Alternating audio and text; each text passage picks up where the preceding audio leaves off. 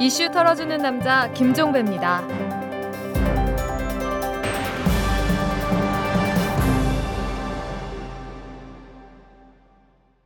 8월 22일 수요일에 보내드리는 이탈남입니다. 여러분, 이 청계 재단을 기억하시는지요? 이명박 대통령이 재산을 기증해서 세운 장학재단이죠. 그런데 그 운영 실태가 기묘합니다. 330억 규모의 부동산 임대 관리비로 2011년에 13억 4,974만 원의 수입을 거둬들였는데 장학금으로 지급한 돈은 2억 7,865만 원에 불과했다고 합니다. 2010년에도 마찬가지였는데요. 수입은 12억 1,677만 원이었는데 장학금 지급액은 3억 1,915만 원에 불과했습니다. 이명박 대통령의 사위인 조현범 씨가 사장으로 있는 한국타이어가 매년 3억 원을 내서 2010년과 2011년의 장학금 지급 총액이 12억 원 가까이 됐다고는 하지만 재단의 자체 수입으로 지급된 장학금은 조금 전에 말씀드린 그 액수가 전부라고 합니다. 그럼 나머지 돈은 어디에 쓴 걸까요? 이자 갚는 데 썼다고 합니다. 이명박 대통령이 재산을 출연할 때 빚까지 떠안겼다고 합니다. 천신일 전 세종나무 회장에게서 빌린 30억 원을 갚기 위해서 2008년에 은행에서 대출을 받았는데 이것까지 청계재단에 넘겼다고 합니다. 이 때문에 청계재단은 대출을 받아서 그 빚을 갚은 뒤에 이자를 물고 있는데 2011년에 이자 비용으로만 2억 7,950만 원을 썼다고 합니다. 장학금 지급액보다 더 많은 돈을 이자 갚는 데 쓴 셈입니다. 이런 걸 두고 배보다 배꼽이 더 크다고 하는 거겠죠? 그나저나 이왕 인심 쓰려면 통 크게 쓰지 이 부채를 슬그머니 끼워 넣는 이 행태는 도대체 뭐란 말입니까? 자, 털기전 뉴스로 넘어갑니다. 제9회 국제 비즈니스 대상에서 정부의 행사죠. 이 4대강 새물결과 함께하는 2012 오토 캠핑 페스티벌이 최고의 PR 이벤트로 선정이 돼서 금상을 받았다고 합니다. 또 있는데요. 이 국토해양부의 정책 토크 콘서트인 권도엽 장관과 함께하는 정책 톡톡이 올해의 커뮤니케이션 PR 캠페인 부문 은상을 수상을 했고 한눈에 보는 4대강 살리기 책자가 출판 부문 동상을 차지했다고 합니다. 도대체 이렇게 상을 뭉텅이로 준 단체가 어디일까요? 경찰청 지능범죄수사대가 GS건설 측이 하청업체에 공사를 맡기면서 공사비 규모를 부풀리는 방법으로 거액을 받아 챙겼다라는 제보를 받아서 지난 2월부터 수사를 진행해 왔다고 합니다. 경찰은 GS건설 하청업체의 계좌와 통신 기록을 압수수색을 해서 복수의 업체로부터 총 수십억 원대의 공사비를 부풀린 사실을 상당 부분 확인한 것으로 전해지고 있는데요. 아주 고전적인 수법입니다.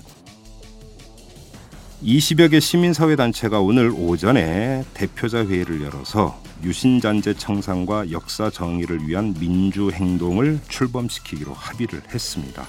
이들은 출범 선언문을 통해서 2012년은 소위 10월 유신이라는 친위 쿠데타가 일어난 지 40년이 되는 해로 규정을 하면서 유신을 체험하지 못한 세대에게 역사의 진실을 알리고 기성세대에게는 유신 독재 시기의 암울했던 상황을 되돌아보고 민주주의와 역사 정의의 확립을 위한 투쟁에 다시 나설 것을 호소한다. 이렇게 밝혔는데요. 이와 함께 우리는 특정한 대선 후보를 지원하는 정치 조직이 아니며 유신 시대를 잘 모르는 젊은 세대들에게 역사 진실을 전달한다는 사명에 충실할 것이다. 이렇게 강조를 하기도 했다고 합니다. 하지만 그래도 관역은 한 군데로 모아질 것 같습니다. 현대 자동차 사내하청 노동자들의 정규직 전환을 놓고 노노 간 갈등 양상이 나타나고 있습니다. 금속노조 현대차 비정규직 지회는 오늘 오전에 현대차 정규직 노조 사무실 앞에서 기자회견을 열어서 불법 파견 문제를 정규직 노조인 현대차 지부와 회사 측 사이 본교섭에서 다루지 말고 자신들까지 참여하는 불법 파견 특별 교섭으로 단일화해 줄 것을 강력하게 요청한다. 이렇게 밝혔는데요. 기자회견을 마친 뒤 약 200여 명의 비정규직 노조 조합원들은 정규직 노조 사무실 앞에서 이 사측의 직영화 관련 별도 합의안 폐기를 요구하면서 농성에 돌입하기도 했다고 합니다. 한편 현대자동차는 최근 정규직 노조와의 임금 협상에서 사내하청 노동자 6,700여 명 가운데 3천여 명을 정규직으로 채용하겠다라는 안을 내놓은 바가 있었습니다. 노노 갈등은 동반 손실을 부를 뿐입니다. 지금까지 털기전 뉴스였습니다. 재벌과 모피아의 함정에서 탈출하라. 종횡무진 한국 경제. 재벌 개혁에 앞장서온 김상조 교수. 그가 한국 경제에 던지는 여덟 가지 질문. 우리가 몰랐던 한국 경제의 진실을 파헤칩니다. 더 이상 경제 권력자들의 눈속임에 속지 마세요. 종횡무진 한국 경제. 오마이뉴스가 만드는 책 오마이북. 한국에 방문하고 싶은 독립운동가 돌아가신 그가 찾아가서 진심으로 사과를 하고 이렇게 하면 좋겠다 이거예요 나였습니다. 와가지고 또 한 몇 달 단어를 뭐 쓸까 어? 정년에 뭐가 어쩌고 이런 단어 찾아와가지고 그 단어 하나 쓰려고 오는 건 올 필요도 없다.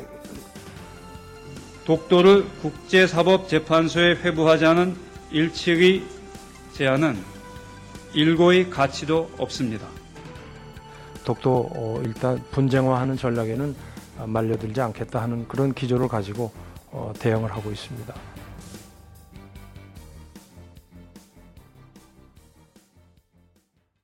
자, 오늘은 일본 안을 한번 들여다보도록 하겠습니다. 뭐 이명박 대통령이 독도를 방문한 후에 일본은 연일 강공 드라이브를 걸고 있습니다. 뭐 독도 문제를 국제사법재판소에 회부하겠다느니 뭐 영토 전담 부서를 만들겠다느니 하다가 급기야 이 주한 일본 대사를 교체하기로 했는데요. 이뿐만이 아닙니다. 이 차기 총리감으로 거론되는 하시모토 도루 오사카 시장은 어제 위안부 문제와 관련해서도 한마디 했습니다. 위안부가 일본군의 폭행 협박을 당해서 끌려갔다는 증거는 없다 이러면서 있다면 한국이 내놨으면 좋겠다 이런 망발을 서슴지 않았는데요. 자, 일본이 이처럼 세게 나오는 이유가 뭘까요? 이 일본 독가이 대학의 김경주 교수를 전화로 연결을 해서 자세히 털어보도록 하겠습니다. 자, 교수님 안녕하세요. 네, 안녕하십니까. 네네. 지금 저희 국내 언론을 통해서 전해지는 일본 소식은 상당히 뜨거운데, 근데 네. 실제로 뜨거운지부터가 좀 궁금한데, 이 관계나 정계는 뜨거운 것 같긴 한데, 일본 시민들은 반응이 그렇게 뜨거운가요, 사실? 예, 꼭 바로 아주 좋은 지적이신데요. 네. 일본의 그 정치권의 반응, 네. 어, 그다음에 어떤 그 한국과 일본 마찬가지겠습니다만 언론의 반응, 네. 그리고 또 뭐 실제 뭐 어떤 여론 조사를 통해서 나오는 숫자나 아니면은 이제 뭐 실생활 감각을 통해서 얻을 수 있는 국민들의 반응, 네. 아, 이거는 좀 상당히 온도 차이가 있다. 어. 아, 이렇게 보는 게 정확할 것 같습니다. 그러면 일본 국민들은 뭐 그렇게 그렇게 그다지 큰 관심을 기울이지를 않고 있는 겁니까 이 문제? 그 재미있는 것은 물론 거기에도 약간의 변화가 있는데요. 예. 먼저 그 이명박 대통령이 독도를 방문한 바로 그 다음 날, 네. 어, 그때 그 일본의 대표적 일간지 중에 그 마이니치 신문이라는 네네네. 예, 네. 거기서 여론조사를 실시를 했어요. 예. 그래서 이 이명박 대통령이 독도에 갔는데 음. 한국에 대한 어떤 그 반감이 이 생겼냐, 네. 아, 증대했냐 하는 질문에 대해서 약 50%의 국민들이 그렇다라고 대답을 했고요. 네. 약 40%의 국민들은 변함이 없다 이렇게 오. 대답을 했습니다. 어, 40%가요? 그렇죠. 상당히 높은 수치네요. 그 정도면. 그렇죠. 그렇게 저도 해석이 됩니다. 한 음. 반반 정도 뭐 된다 이렇게도 볼 수가 있는데요. 네. 어, 특히 또 주목할 만한 것은 이렇게 그 한국에 대한 반감이 생겼다, 생기지 않았다, 변함이 없다라는 데 있어서 그 세대 차이가 상당히 많이 났다는 겁니다. 아하. 예. 예, 일본의 경우 워낙에 이제 연령이 높을수록 보수 경향이 강한데요. 예, 예. 어, 특히 그 20대 젊은이들의 경우 예. 이번 독도 방문으로 인해서 한국에 대한 반감이 생겼다고 대답한 비율은 25%밖에 안 됐고, 어. 네, 나머지 75%는 이제 변함이 없다 이렇게 됐던 거죠. 예. 예, 그래서 그 단계까지만 해도 음. 뭐 어디까지나 영토라는 게 어떤 의미에서는 정치적인 문제 아닙니까? 네. 예, 그래서 뭐 그렇게까지 예, 이렇게 감정적인 대응이 일본 국내에서는 뭐 일부 정치가를 제외하고는 들리지 않았었는데 네. 네, 그런데 그 다음에 그 일왕 발언이죠, 이른바. 예, 이번에는 예. 뭐 일왕 발언 이렇게 그 보도가 되고 있습니다만은 한국에 온다면 그 진심으로 사과를 했으면 좋겠다. 네, 네. 뭐 한국으로서는 당연한 그 으, 어떤 그 주장이 되겠습니다만은 일본의 경우에는 이 일왕 그러니까 음. 뭐 일본에서는 천왕 폐하라고 이야기를 하죠. 예. 이 문제가 상당히 그 국민적으로 민감한 문제입니다. 그래서 음. 아무도 이걸 건드리지 않는 문제인데 뭐 말하자면은 역 어, 옆나라 대통령이 음. 예, 갑자기 그렇게 이야기를 했다 그래서 거기서 좀 감정이 많이 상한 일본 사람들이 있는 건 사실이죠. 어. 어, 그러나 그럼에도 불구하고 여전히 음. 에, 그게 지금 악화되고 있느냐. 음. 이게 지금 좀 시간이 어느 정도 지났잖아요. 예. 그래서 이게 뭔가 반항 감정이라는 게 더 악화되고 있느냐. 그러면은 그거 역시 그 정치권과 일부 우익 세력, 그 다음에 음. 일부 우익 언론은 다르지만, 네. 언론 중에서도 이제 그 뭐 아사히 신문 같은 경우에는 우리가 이제 냉정함을 찾아야 된다 이런 그 논설문을 싣기 시작을 했고요. 예. 국민들 같은 경우도 뭐 그렇게까지 더 뜨거워지고 있냐, 더 반항 감정이 생겼냐 하면은 반드시 그런 것만은 아닙니다. 거기에는 음, 또 음. 한국 정부도 이명박 대통령이 독도를 방문하고 그다음에 그 발언이 나온 이후에 예. 에, 조금 더 전체적으로 좀 냉정한 대응을 우리가 해야 된다 이런 쪽으로 네. 기조를 잡아가면서 예. 이제 서로 자극하는 것을 음. 조금은 자제하고 있는 그런 상태이기 때문에 뭐 좀- 다행스럽게 그렇게 악화는 되고 있지 않다라는 게 하나 있고요. 음. 예. 또 하나 이거는 뭐 좀 뭐 뭐한 얘기입니다만 한국으로서는 조금 다행스러운 것은 예. 일본에서 또 바로 이 생가구 예, 어, 예, 일본명으로 생가구라고 하는데 그 예. 열도의 그 영토 문제로 또 중국하고 충돌을 했단 말이에요. 그렇죠. 예, 그래서 이 중국하고의 충돌에 대해서 이제 상당히 이게 신경을 일본이 쓰고 있습니다. 왜냐하면 2010년에도 그때 상당히 그 중국하고 어선 충돌이 이 지역에서 네, 네, 있어가지고 네, 그때 네. 그 정권 지지율이 아주 크게 흔들린 적이 있습니다. 예. 예, 그래서 이번에도 이제 뭐, 예, 조금 더 이제 더 강경 대응을 취해야 된다, 뭐 이런 식으로 여론이 막 뜨겁게 일다 보니까, 음. 조금 이 독도 문제 또는 이 한일 간의 갈등 문제는, 네. 아, 조금. 뒷전으로 밀렸다. 예, 그좀 다행이라고 저는 음. 생각을 합니다. 그러면 여기서 일단 그 이런 의아함이 드는데 국내 언론의 분석을 보면 이렇게 돼 있습니다. 왜 노다 총리 내각이 세게 나왔느냐? 선거가 얼마 남지 않았다. 네. 그래서 그 일본 선거 민심을 의식하지 않을 수가 없었고 그래서 세게 나오는 것이다. 예. 이런 분석이 일반적이었거든요. 그런데 지금 김경주 교수님이 이제 전해주신 바에 따르면 그렇게 뭐 일본 국민들이 뭐 생각고 얘기는 빼고 우리나라와의 관계만 놓고 본다면 그렇게 뭐 크게 민감하게 반응하는 것 같지는 않은데 그럼 이런 분석이 그럼에도 불구하고 유효한 분석일까요? 예, 그럼에도 불구하고 유효한 분석이죠. 어. 아무래도 그 한국의 경우도 예를 들어서 네. 이번 일이 있었다고는 하지만 독도는 우리 땅인 거 뭐 이거는 뭐 틀림없는 사실이지만 아, 그럼요. 어, 그러나 일본이라는 사회하고 우리하고는 교류를 협력, 교류 협력을 네. 계속해갈 필요가 있고 예. 또 우리한테 중요한 그 협력 동반의 관계의 나라다 이렇게 생각하는 그 냉정함이 있단 말이에요. 예. 어, 그런데 예, 한편으로는 예를 들어서 한국에서 뭐 일본이 계속해서 도발을 한다. 음. 그래서 이 도발에 대해서 나는 결코 이제 뭐 친화적으로 조용한 외교를 하지 않기 때문에 나는 강경하게 나가겠다라고 한다면 네. 거기에는 어느 정도 표심이 몰릴 수밖에 없죠. 음흠. 그래서 그 처음에 그 지적을 해주신 대로 한국에 있다 보면 일본에서 들려오는 그 뉴스 소식이라는 게 아마 강경한 대응의 예. 소식이 아마 연일 들려올 겁니다. 예. 그래서 이 노다 총리도 뭐 예를 들어서 이번에 그 공동 제소를 제안을 했습니다만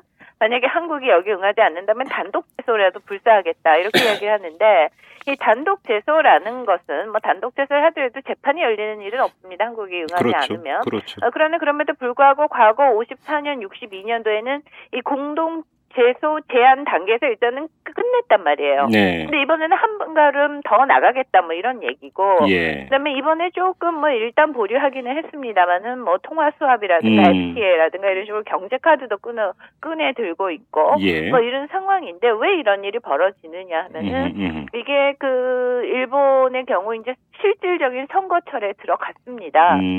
음. 근데 일본 같은 경우 한국과 다른 게 한국의 경우에는 대통령제 아닙니까? 네. 그래서 대통령 임기라는 게 보장이 돼 있죠. 그렇죠. 5년 단임입니다. 그래서 예. 예. 를 들어서 지금 이명박 대통령이 뭐 지지율 올리고 어쩌고 저쩌고 하더라도 그게 그렇게 음. 이명박 정권의 어떤 정책 수행 능력이라든가 예. 어, 그런 게 어떤 그 물론 크게 좌우를 합니다만 더더구나 정권 말기에 어떤 결정적인 역할은 못하죠. 그렇죠. 근데 예, 일본 같은 경우에는 이게 의원 내각제다 보니까 이 중의원 선거라는 게 굉장히 중요한데 예. 이 중의원이라는 게 임기가 있기는 있습니다. 4년이에요. 예. 4년이라는 임기가 있기는 있는데 예. 이 4년을 다 채워야 되지 된다는 의무가 없습니다. 그래서 그 당시 당시에 총리는 그 자기에 대한 지지율이 제일 높을 때를 봐서 해산을 시켜버려요.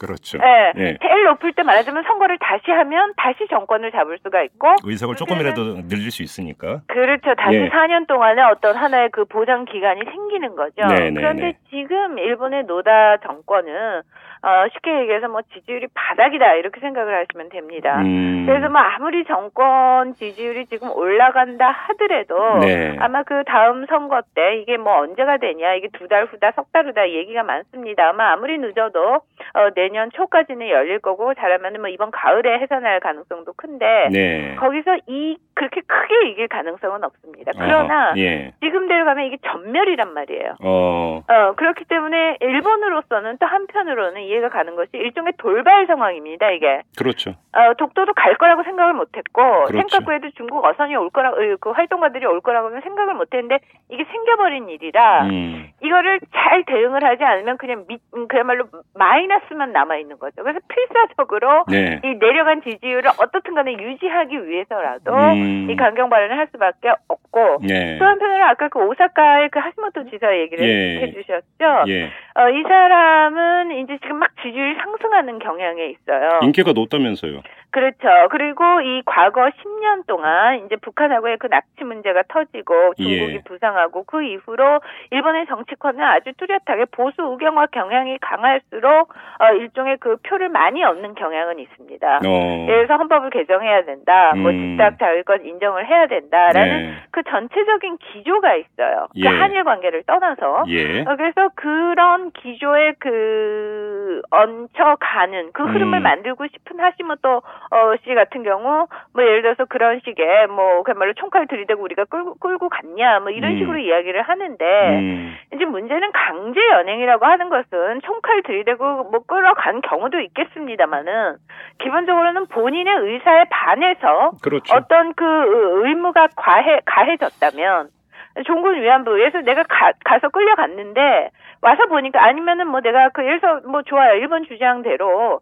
속아서 갔다 칩시다. 근데 네. 가서 보니까 아니란 말이에요. 그럼 나는 집에 가겠다 했을 때 보내줘야 돼요. 어, 그렇죠. 그럼에도 불구하고 그거를 전지 그 전쟁 지역에서 그 노무에 그야말로 복역을 시켰다면 그거 자체가 강제입니다. 그럼요. 예, 예. 그래서 그런 식의 어떤 논리 없이 그냥 아주 뭐 우리가 뭐 총칼 들이대냐 이게 뭐가 강제냐 이런 음. 식의 그 발언이 자꾸 나오는 거는 어떻게 예. 보면 굉장히 필연적인 사항이고 이 상황은 예. 앞으로 일본이 선거 끝날 때까지 예. 그러니까 제가 말씀드렸죠 가을에서 시작을 해가지고 이제 음. 내년 뭐 아무리 늦어도 봄 음. 실제 임기는 여름이니까 최악의 경우에는 앞으로 1년 동안 네. 이런 식의 그 기조는 예. 어, 계속 될 거라고 보시는 게 예. 예, 아마 맞는 얘기인 것 같아요. 저 그럼 여기서 좀 갈래를 쳐서 좀 하나하나 짚었으면 좋겠는데요.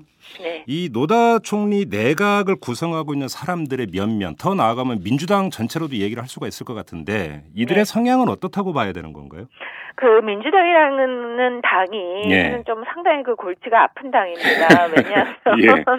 일본 같은 경우 아마 다들 아시다시피 그 의원 내각제, 그러니까 뭐 일종의 집단 지도 지도 체제인데 네. 그럼에도 불구하고 자민당이라고 하는 당이 이 50년 동안 말하자면은 일당 독재를 해온 셈이죠. 그렇죠. 뭐 안정적인 그 자민당 안에서의 그 정권 교체를 해오다가 네.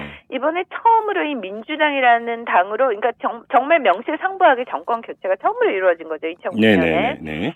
그런데 왜 어떻게 민주당이 그러면은 정권을 쟁취할 수 있었냐 음. 아, 실은 우리나라처럼 보수와 뭐 진보 네. 뭐 그다음에 우파와 좌파 이런 식으로 굉장히 뚜렷하게 일본의 그 정권 세력이 갈리지가 않습니다. 음. 그렇게 치면은 이 자민당도 보수고 네. 기본적으로 보수파들이 정권의 거의 90%를 장악하고 있다 이렇게 보시면 돼요. 민주당도 보수다. 예. 그래서 민주당 그렇죠. 워낙이 좌파도 있었고 예. 중도파도 있었고 예. 근데 여기에 이제 말하자면 보수 세력이 합류를 하면서 예. 처음으로 어떤 정치적인 세력을 얻어서 어, 정권을 얻은 겁니다. 그래서 실제 뚜껑을 열어보면 음. 자민당의 보수파와 음. 지금 정권을 잡고 있는 그 민주당의 보수파는 거의 똑같습니다 생각이. 어. 그리고 그 중에서도 특히 노다 이 지금 총리는 예. 민주당 중에서도 아주 우파 중에서 우파로 불리거든요. 어. 어, 그래서 이번에 일본이 소비세 인상하느라고 굉장히 골머리 썩은 뉴스가 예. 한국에서도 갔는지 모르겠는데 네. 이 소비세 인상하는 데 있어서 도 민주당에서 자꾸 반대를 하니까 음. 노다 총리가 그야말로 야당인 자민당과 손을 잡고 이번에 통과를 시켰어요. 예, 예, 예. 그러니 자민당 우리가 이거 통과시켜 줬으니까 빨리 해산을 해라. 음. 어, 지금 해산하면은 자민당이 다시 이제 자리를 많이 따게 될 가능성이 크거든요. 음. 뭐 지금 그렇게 돌아가는 형. 그러면 뭐 민주당이나 자민당이나 거기서 거기다 그나물에 그 밥이고 맨날 같은 얼굴이다. 그냥 이제 자신들의 정치적 이해관계 때문에 갈려 있을 뿐이지 그, 노선과 색깔이 다른 정당은 아니다. 그래서 예, 이번에 그 선거가 이루어지면 아마 예. 민주당과 자민당 지금의 이 모습 이대로 있지 않을 겁니다. 또 정계 개편이- 개편이 예, 일어난다 뭐 이런 얘기는 예. 결국 그 비슷한 생각의 사람들끼리 결국 뭉쳐야 돼요. 음. 뭐 어차피 정당 정치가 그런 거니까. 네. 그렇게 해가지고 뭐 자민당이건 민주당이건 아니면 새로운 당을 만들건 음. 아마도 크게 그 정치 구도가 변할 수밖에 없는 네. 상황이다. 어. 이렇게 보시면. 그러면 예를 들어서 중요한 선거에서 어느 당이 집권하느냐에 따라서 한일 관계가 조금 그 개선되 느냐 마느냐를 여, 그러니까 질문 드릴 이유조차 없는 거네요. 간단히 이야기를 하면. 그게 이제 한국하고는 조금 다른 상황이죠. 한국 같은 경우는 네. 예를 들어서 보수당이 집권을 하느냐, 예. 아니면은 그 진보당이 집권을 하느냐에 따라서 외교 정책이 크게 바뀌지 않습니까? 그렇죠. 어, 대북 정책도 그렇고, 뭐 대미 정책도 그렇고, 예. 에, 뭐 일본, 중국에 대해서도 마찬가지인데 일본 같은 경우 지금 어느 정권이 정, 어, 그야말로 그 권력을 잡더라도 음흠.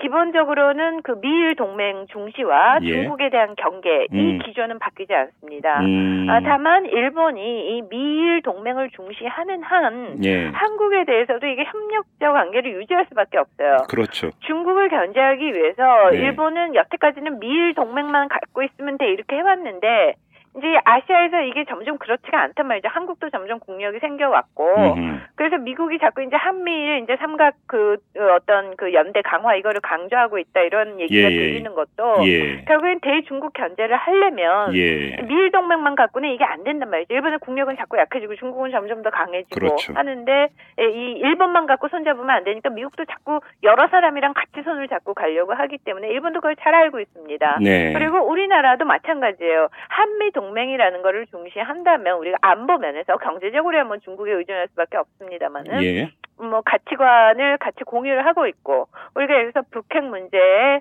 에, 어느 정도의 경계심을 유지를 하려면 친북적인 어떤 그 외교는 한편으로 펼치되 일본은 그런 의미에서 굉장히 소용이 있는 파트너다. 음. 그래서 그 부분은 어, 굉장히 중요하게 그러면 하셔야 됩니다. 지금 김경주 교수님의 말씀에 따르면 이 독도 문제와 이란 발언 때문에 한일 관계가 삐그덕거리고는 있지만 네. 선을 넘지는 않을 것이다.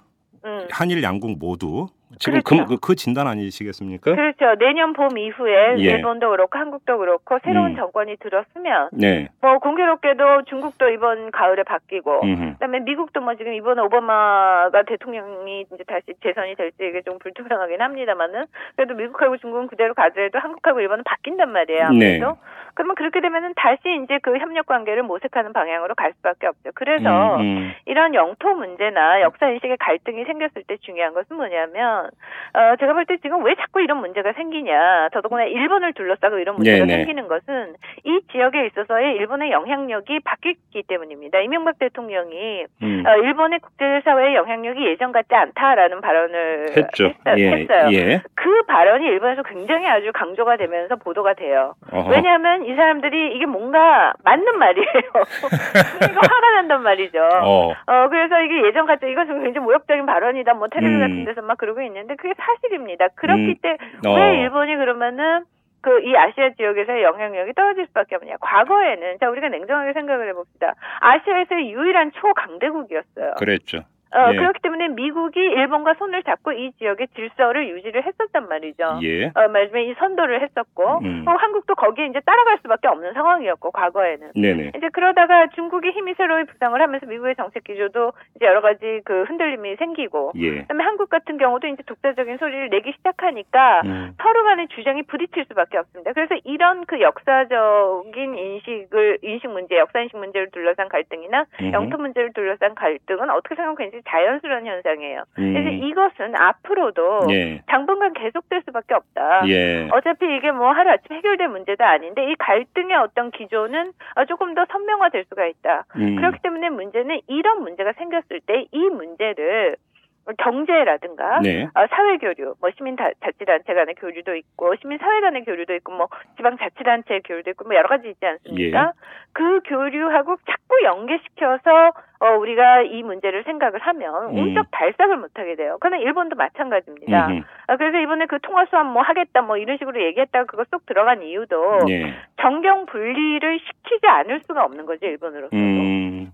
그 그래. 옛날에 그 2010년도에 그 생각 때문에 중국하고 굉장히 부딪혔을 때, 네. 그 중국이 그 히토류 수입 네, 네, 네. 규제를 했었죠 일본에 대해서. 그게 강력한 무기였죠. 예. 그렇죠. 그때 일본이 막 펄쩍 뛰었단 말이에요. 예. 정경 분리의 원칙이 있는데 중국이 저럴 수 있느냐 이랬는데 지금 음. 똑같은 거를 하려고 정치가 들은 이야기를 하지만 음흠. 막상 거기까지는 하기는 힘들 것이다. 아, 어, 그래요. 그래서 결국에는 또 이 문제에 지금 미국이 뭐라고 이제 정확하게 자기들의 입장을 밝히고 있지 않죠. 네. 어, 그냥 뭐 한일 간의 문제다. 항상 중립이었죠, 이 문제에 관한은. 예. 예, 이뭐 중립일 수밖에 없고요. 뭐 예. 어떤 부분에서는 뭐 미국이 어떻게 생각하면은 씨앗을 제공한 부분도 없잖아 있습니다. 이 문제는. 맞습니다. 예. 예, 그런데 어, 그럼에도 불구하고 어느 정도 중재에 나서지 않겠나. 근데 미국으로서도 지금은 중재에 나서봤자 어차피 둘 다 끝나는 정권인데 중재에서 뭐 합니까? 그러니까 음. 뭐 봄까지 기다렸다가 조금 뭐 다시 뭐 질서를 찾기 시작. 이걸 한번 여쭤볼게요. 지금 그 이명박 대통령이 독도를 전격 방문하고 또 일왕 관련 발언을 한 다음에 예. 국내 언론을 통해서 전해진 일본 정치권의 반응을 보면 상당히 충격 을 받은 듯한 모습이었습니다. 다른 측면이 아니라 네. 일본 정치인들이 했던 그 발언을 보면 그 그러니까 이명박 대통령은 그래도 그 어떤 사람보다 일본에 대한 이해가 높은 사람으로 알았었는데 음. 라고 하는 식의 코멘트가 계속 나왔거든요. 네. 네. 그러니까 이번 일이 있기 전에 일본 정가에서 바라봤던 이명박 대통령의 상과 그 이후 어떤 그 지금 그 정서적으로 달라지고 있는 점은 어떤 점입니까? 음. 이명박 대통령에 대해서 이야기하기 이전에 아무래도 그 노무현 대통령에 대해서 이야기를 하지 않을 수 어, 없습니다. 예, 예. 왜냐하면은 그 한일 기조라고 하는 것은 그 김대중 대통령 시절까지 예. 뭐 군사 정권이건 민주 정권이건 어떤 정권이 들어서더라도 이 한일 간의 어떤 커다란 갈등이라는 거는 기본적으로는 없었다. 음. 아, 물론 뭐 역사 문제라든가 뭐 이런 거는 늘 있어 왔지만 네. 그래도 어 기본적으로는 이제 그 협력적 관계를 모색하는 데 있어서는 크게 다르지 않았습니다. 그런데 노무현 대통령 때부터 이 기조가 바뀌기 시작을 해요. 네. 그래서 이제 뭐더 우리가 사과할 것은 사과하고 이제 뭐 요- 어, 그거는 받아내겠다 이런 음. 그 발언을 했었는데 그런데 그 노무현 대통령의 그 발언은 단순히 노무현 대통령의 개성에 의해서 이루어진 게 아니라 네. 일본 자체가 그때부터 말하자면 우경화 드라이브를 많이 걸기 시작을 합니다. 그랬죠. 예. 예, 2000년에 그 특히 그 납치 문제가 터지기 시작하면서부터 음. 그 평양선언 그것도 다 철회를 하고 네. 이제 중국의 부상이 강조가 되고 음. 그다음에 이제 뭐 독도에 대해서도 그러니까 야스쿠니 참배를 시작을 했죠. 그 그렇죠. 다음부터. 그랬죠. 어, 그게 예. 첫째 그 노무현 대통령 때의 일입니다. 그러니까 견제할 일본- 필요가 있었던 거죠. 노무현 예, 대통령으로서. 그렇죠. 일본도 이제 그 총리가 야스쿠니 간다는 거는 네. 그 80년대 이후 안 하고 있었던 일인데 예. 갑자기 이게 납치 문제 터지니까 고이즈미가 이제 나는 야스쿠니 가겠다 뭐 이래가지고 팔, 뭐 자꾸 갔단 말이에요. 그랬죠. 그러니까 예. 거기에 대한 경계심이었는데 예. 일본 국내에서는 예. 그러한 스스로의 변화를 인식을 못하고 있다 안타깝게도. 뭐 한마디로 그렇게 보시면 됩니다. 우리가 자기네들이 야스쿠니도 갔고 음. 그다음에 2005년에는 그 다케시마의 날이라고 그래가지고 그 시마네 현에서 제정도 하고 예, 예, 제정도 예, 하고 방위백서에도 싣고 예. 그다음에 뭐 작년 올해 같은 경우에도 이제 이번에는 중앙의 그 동경도 헌정기념관이라는 데서 네. 국회의원 의원들이 모여가지고 이 독도 얘기를 이제 공론화 시키고 막 이랬단 말이죠. 예. 그래서 그 정치권은 일본이 점점 더 정치가 불안정해지면서 이게 우경화되고 있고 음. 당연히 한국으로서는 그 부분을 경계해 갈 수밖에 없는데 네. 에, 그 부분에 대한 인식이 없었다. 근데 어떻든 다시 아, 다시 아까 그 해주신 질문으로 돌아가면 예. 노무현 대통령 때 그래서 이제 상당히 일본에 대해서 독도는 우리 땅이다 이런 메시지를 명확하게 던지니까 네. 얘네들이 아 한국이 드디어 좌파 정권이 들어서더니 이게 뭐 반일 모드로 간다 이렇게 인식이 됐어요. 그러다가 예. 이명박 대통령이 되면서 이 기조를 바- 다 바로 잡겠다 한 게 실은 출발입니다. 어. 그래서 이거는 뭐가 옳다 그러다라고 얘기를 할 수가 없어요. 음. 노무현 대통령이 아무리 당연으로 이야기를 했더, 했더라도 네. 결과적으로 이제 그 아시아의 균형자론 뭐 이런 얘기를 네, 하면서 네, 네, 네. 우리가 우리의 능력에 맞지 않는 발언이 조금 나왔던 거는 사실인 것 같습니다. 그래서 대미 관계도 약간은 삐끗하고 예. 그렇다고 중국하고 뭐 좋게 그렇게 좋아졌냐 그러면 그것도 아니고 일본하고도 뭐 좋아진 건 아니었고 그래서 이명박 대통령은 이제 보수 정권이니까 예. 들어가면서 이제 다시 이제 한미 동맹 이거 한미 관계를 개선시키겠다 이거를 최우선 목적으로 삼았단 말이에요. 예. 그러다 보니 필연적으로 일본하고도 어느 정도 협력적 관계를 다시 구축을 하겠다 이렇게 갈 수밖에 없었던 겁니다. 네. 그래서 이명박 대통령으로서는 예. 어, 일본이 일본한테 어떤 하나의 일종의 변화를 기대를 했었던 것 같습니다. 음. 역사 인식 문제, 뭐 종군 위안부 문제도 마찬가지고 예. 어, 내가 이렇게까지 한국이 일본이 이렇게까지 유경화되고 있는 상황에서 우리가 이렇게 참고 예. 여러 가지 그 제안을 하고 있는데 예. 일본도 그걸 좀 받아줘야 되는 게 아니냐. 근데 그 노, 음, 이명박 대통령이 실제 본인이 음. 에, 말을 한 것처럼 어, 노다 정권에는 아무것도 기대할 게 없더라. 음. 어, 결과적으로는 이렇게 얘기가 나왔어요. 근데 예. 이거는 한 가지 그 또 필요한 거는 일본의 그 노다 정권이 지금 성의가 없어서 음. 어? 애당초 성의가 없어서 이 문제를 그냥 아, 예 그냥 좌시를 했다. 뭐 이렇게 보실 수도 있겠습니다만은 예. 또 한편으로는 지금 노다 정권이 그야말로 지지율 거의 뭐10몇 프로 이렇게 바닥을 치는 상황에서 음흠. 역사인식 문제, 외교 문제는 건드리지 못합니다. 그렇죠. 그만큼 강한 정권이 아니라는 거죠. 이게 예. 일본에서는 음. 과거 한 5년 동안 디플레이트 해왔다. 아베 정권 이후로 1년마다 총리 바뀌지 않습니까? 예. 이 사람들이 말하자면 외교에 있어서 어떤 한국하고의 어떤 새로운 흐름을 만든다. 음. 뭐 새로운 정책을 하- 뭐 하겠다. 음. 이거를 할 수 있는 그야말로 국내 상황에 급급한 여건이기 때문에 음, 음, 음. 결과적으로는 한국에 대해서 아무런 성의 있는 태도를 보이지 못한 건 사실입니다. 그, 지금 그 분석은 김경주 교수님의 분석이시고, 네. 근데 이제 그 일본 사람, 일본 정치인들이 볼 때는 이명박 대통령의 거의 돌변으로 받아들이는 듯한 뉘앙스를 많이 받았는데, 그렇죠. 그러니까 일본으로서는 예. 그렇게 해가지고 어, 이명박 대통령이 예. 친미, 예, 그다음에 친일 예. 이런 한미일 이 삼각 동맹의 중시 음. 이런 대통령인 줄 알았는데 네, 이 갑자기 이게 웬일이야? 그러니까 그 아까 그 돌발 상황으로 받아들이고 있다 말씀을 드리지 않았습니까? 예, 솔직히 저는 한국 국민들도 아마 일종의 돌발 상황으로 받아들였다고 봅니다. 아무도 예, 몰랐으니까. 솔직히 그런 점이 있습니다. 예, 그런데 한국으로서는 이미 이게 발생한 일이기 때문에 음. 정치적으로는 그 이명박 대통령의 행동을 합리화시킬 수밖에 없고 음. 어, 이 강경 자세를 유지할 수밖에 없습니다. 어쨌든 우리나라의 대통령이 갔는데 음. 지금 뭐 정치가 어떻고 선거가 어떻고 그런 문제가 아니라 그거야 국내 문제가 있지만 대일 관계에 있어서는 이게 옳은 행동이었고 당위론이다 음. 정당한 행동이다라는 거를 당연히 강조할 수밖에 없죠. 근데 일본으로서는 전혀 예상도 못하고 있다가 이게 갑자기 일어난 일이어서 네. 이게 웬일이냐 어차피 그러니까 한국은 못 믿는다 뭐 이런 식으로 나오죠. 그러면 지금 일본에서는 그러면 이명박 대통령의 이른바 든가 돌변을 음. 그 돌변에 깔려 있는 정치적 계산을 어떤 식으로 읽고 있습니까? 일본에서는. 단순히 그러니까 무슨 지지율이다 대통령 선거다 이렇게 읽고 있는 겁니다. 아, 일본에서는? 한심한 거죠. 예. 예. 어. 음. 그 이명박 대통령의 독도 방문은 한국에서도 다들 아시겠지만 한국이 예를 들어서 외교통상부 다 포함을 해서 청와대 보좌관 팀 다 포함을 해서 어떤 전략적으로 이루어진 행동이라기보다는 네. 어떤 그 대통령 개인의 판단으로 인해서 이루어진 행동의 측면이 상당히 강합니다. 음. 어, 그렇기 때문에 그거를 어, 그야말로 외교통상부는 그 후에 거기에 맞춰서 행동을 할 수밖에 없는 거예요. 국익을 위해서. 그렇죠. 예, 그거는 당연한 우리나라의 음. 권리고 우리나라의 그 당위론적인 외교의 방침인데 음. 예, 일본으로서는 이게 친일 대통령이 왜 갑자기 그야말로 일본에 대해서 어, 어떤 메시지를 주려고 했는지 음. 솔직히 약간 그 해석이 난해한 부분도 있습니다. 음. 아, 그러나 어떻든 강경 자세를 보인 것만큼은 음. 사실이거든요. 그러니 일본 사람들로서는 음. 아, 이거는 좀 돌변을 한 게 아니냐. 음. 어, 이렇게 받아들였다 하더라도 예. 어, 그게 그렇게까지 부자연스럽다고는 볼 수 없는 것 같습니다. 이 점을 여쭤볼게요. 지금 주한 일본 대사를 교체하기로 하지 않았습니까? 급이 올라갔던데요. 뭐 네. 외교부 심의관 출신이라고 하던데 예. 이, 그, 이 내장된 이 사람은 어떤 사람입니까? 어, 이 사람 자체는 뭐, 그, 말- 말하자면 관료 출신이에요. 그렇죠. 근데 예. 이 이번에 그 주한 대사의 교체를 주한 대사만을 보시면 안 되고요. 이번에 그 중국 대사, 미국 그다음에- 대사도 바꿨고. 예, 미국 대사, 예. 주미 대사 그러면 뭐 일본에서 외교관의 이제 가장 그 최정점인데 네.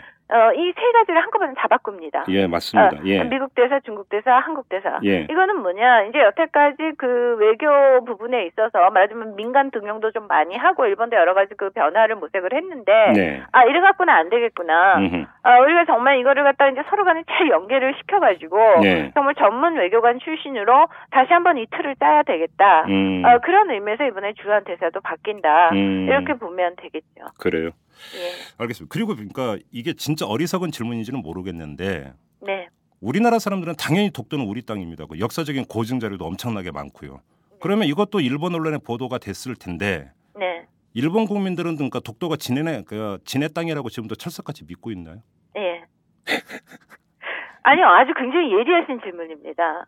어, 우리나라에서는 예. 그 역사적으로 네. 그다음에 국제법상으로 한국 교- 고유의 영토다 이렇게 이야기를 하죠. 예, 예, 그 이게 외교통상부 아마 그 홈페이지에도 나와 있을 겁니다. 당연하죠. 예, 자, 일본 외무성의 홈페이지에 들어가 보십시오. 거기 뭐라고 써 있냐? 예, 타케시마는 예. 역사적으로도 국제법상으로도 음, 일본 고유의 영토다 이렇게 들어가 있습니다. 예, 예, 예, 그래서 우리나라 사람들이 예. 그야말로 그 독도는 우리 땅이라고 찰떡같이 믿고 있는 것처럼 네, 저 역시 여러 가지 자료를 검토해 본 결과 예. 독도는 우리 땅이 맞습니다. 예, 예. 근데 일본 사람들은 똑같이 예, 그냥 하- 정부에서 그렇게 이야기를 하고 음. 전문가들이 나와서 뭐 샌프란시스코 강화 지역에 어떻고 저쩌고 이야기를 하기 때문에 네. 보통 사람들도 찰떡같이 다케시마가 자기 거라고 믿고 있어요. 그러니까 이 제가 드린 질문이 이건데 예를 들어서 그 일제 강점기 때의 어떤 일제의 만행에 대해서 네. 일본 시민 사회에서 양심 세력은 그래도 바른 소리를 내지 않습니까?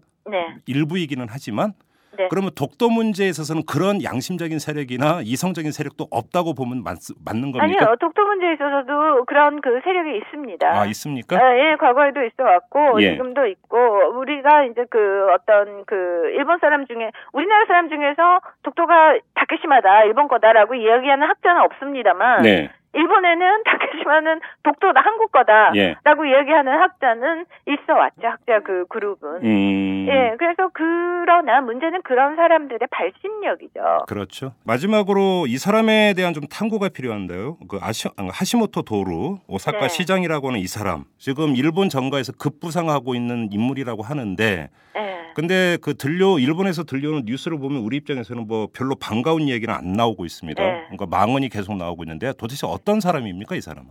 어, 기본적으로 구구 보수 이렇게 보시면 됩니다. 뼛속까지 극우입니까? 그거 보수인데 예. 저는 그렇게 봐요. 이 사람이 실질적으로 사상이 그러냐, 음, 어, 아니면 하나의 선거 전략으로 지금 이러고 있느냐. 음, 어, 아마 그 후자에 더 가깝지 않을까 이렇게 생각을 합니다. 그리고 하시모토 이 시장이죠 오사카 시장입니다 예, 지금. 예, 어, 같은 경우 지금 뭐 자기가 정당을 갖고 있지를 않아요. 예, 어, 그러니까 말하자면 지방 그 지방 자치단체 의장인 거죠 지금. 아, 그렇죠. 의장이 아니라 그 자치단체장. 거죠. 예. 예, 이야기를 하자면 그래서 이 사람이 이제 이번에 선거가 있을 때 에, 자기도 정당 만들어 가지고 중앙 정치에 진출하고 싶다 뭐 이건데 예, 에, 그때 그러면은 누구와 손을 잡겠는가? 음, 라고 했을 때 말하자면은 그 보수 세력과 지금 손잡는 게 음, 에, 가장 이제 유리하니까 아, 이제 그런 식의 발언을 연일 내놓고 있습니다. 그런데 그 성향 자체로는 상당히 앞으로 그래, 그렇기 때문에 그 사람들을 등에 업고 이 사람이 정권을 만에, 만에 하나 잡는다면 예, 어, 더더구나 그런 정책을 펼칠 수밖에 없죠. 그런데 제 생각에는 이 사람이 지금 당장 이번에 정권을 잡기는 음, 그거는 조금 어렵지 않겠는가 아. 아, 그렇게 생각이 듭니다. 그러면 이그 이 사람은 지금 오사카 시장을 하기 전에 전력이 어떻게 되는 사람입니까? 젊은 사람이던데. 아. 워낙에 변호사예요. 아. 어, 와세다라는 그 대학을 나왔고 변호사였다가 예. 그 말하자면은 그 변호사 출신 그 탤런트로 활동을 하게 됩니다. 변호사 탤런트. 우리가 텔레비에 나오는 탤런트. 연기자였단 말입니까? 아니요. 그 예를 들어서 쉽게 얘기하면 예능 프로죠. 아, 아, 예능 예, 예. 퀴즈 프로 뭐 근데 이 예능 프로의 위력이라는 게 실은 예. 드라마나 이 무슨 뭐 노래 프로보다도 더 대단하지 그렇죠. 않습니까? 예, 예. 예, 그래서 이 예능 프로의 스타로 이제 활약을 하다가 예. 아, 이 사람이 이제 오사카에서 정치로 돌아섰는데 갑자기 아, 국내에 정말 누가 너무나도 예. 큰그 지지를 받은 거죠. 국내에- 근데 제가 볼 때는 이 예. 오사카라는 지역의 특수성도 상당히 있습니다. 반골 정신이 좀 강한 그런 사 회여서 오사카가 이- 그렇나요? 예, 그렇습니다. 그래서 음. 이 오사카의 인기가 예. 과연 그 전국적으로 확대되느냐 하는 음. 것도 뭐 아직까지는 좀 뭐라고 점치기는 어려운 상황입니다. 아, 그래요? 아직 예. 전국적 단위에서는 검증이 안 된 사람이네요, 그러면? 그렇죠. 그런데 언론적으로는 늘 뭐 일종의 바람을 몰고 다니죠. 음, 워낙 저- 말도 잘하고. 예. 예. 변호사 출신으로 예능 프로에서 떠갖고 정계로 진출했다. 그렇죠. 예. 갑자기 국내에 누가 떠오릅니다만. 아, 예, 지금은 지금은 조용히 지내고 있는데요. 아무튼 아니 그분 같은 경우는 훨씬 더 교양 있는 분이에요. 이 하시모토에 비하면 잘 생기셨고 그래도 뭐 그러지 않았습니까? 우아했잖아요. 근데 이 사람은 보다 더 이렇게 막 얼굴도 예. 이렇게 뭐라 해야 되나 머리도 막 한때 막 염색도 했고 얼마 전에도 네. 무슨 바람 폈다가 들킨 게 주간지에 뭐 그런 그런 상황인데 네. 뭐 그렇습니다. 정치라는 게 또 그렇게 돌아가네요. 아, 그래요. 예. 알겠습니다. 오늘 말씀 여기까지 들어야 될 것 같습니다. 김경주 교수님 말씀 잘 들었습니다. 네, 감사합니다. 네. 글로벌한 사회에 글로벌한 기사만 봐도 머리가 아프다는 당신. 경제를 이해하고 싶지만 골치만 아프다고요? 아빠와 딸이 함께하는 최진기의 인문학 특강 시즌 2로 업그레이드 됐습니다. 경제학에서 철학, 전쟁사, 버블쇼크까지 팟캐스트 인문학 강의 1위. 지금 오마이스쿨에서 만나보세요. school.oma이뉴스.com 오마이뉴스 대표 오연호입니다. 이슈 털어주는 남자 이털남 마음에 드시나요? 응원하는 방법이 여기 있습니다. 이털남을 만들고 있는 오마이뉴스의 10만인 클럽 회원이 되어 주십시오. 한 달에 만 원으로 참 언론을 키워가는 기쁨을 누리실 겁니다. 오마이뉴스 메인면 왼쪽 상단에 있는 10만인 클럽 버튼을 누르시고 직접 회원으로 가입하시거나 733-5505로 전화 주시면 담당 직원이 안내해 드립니다. 여러분께서 이털남과 오마이뉴스의 배우가 되어 주십시오.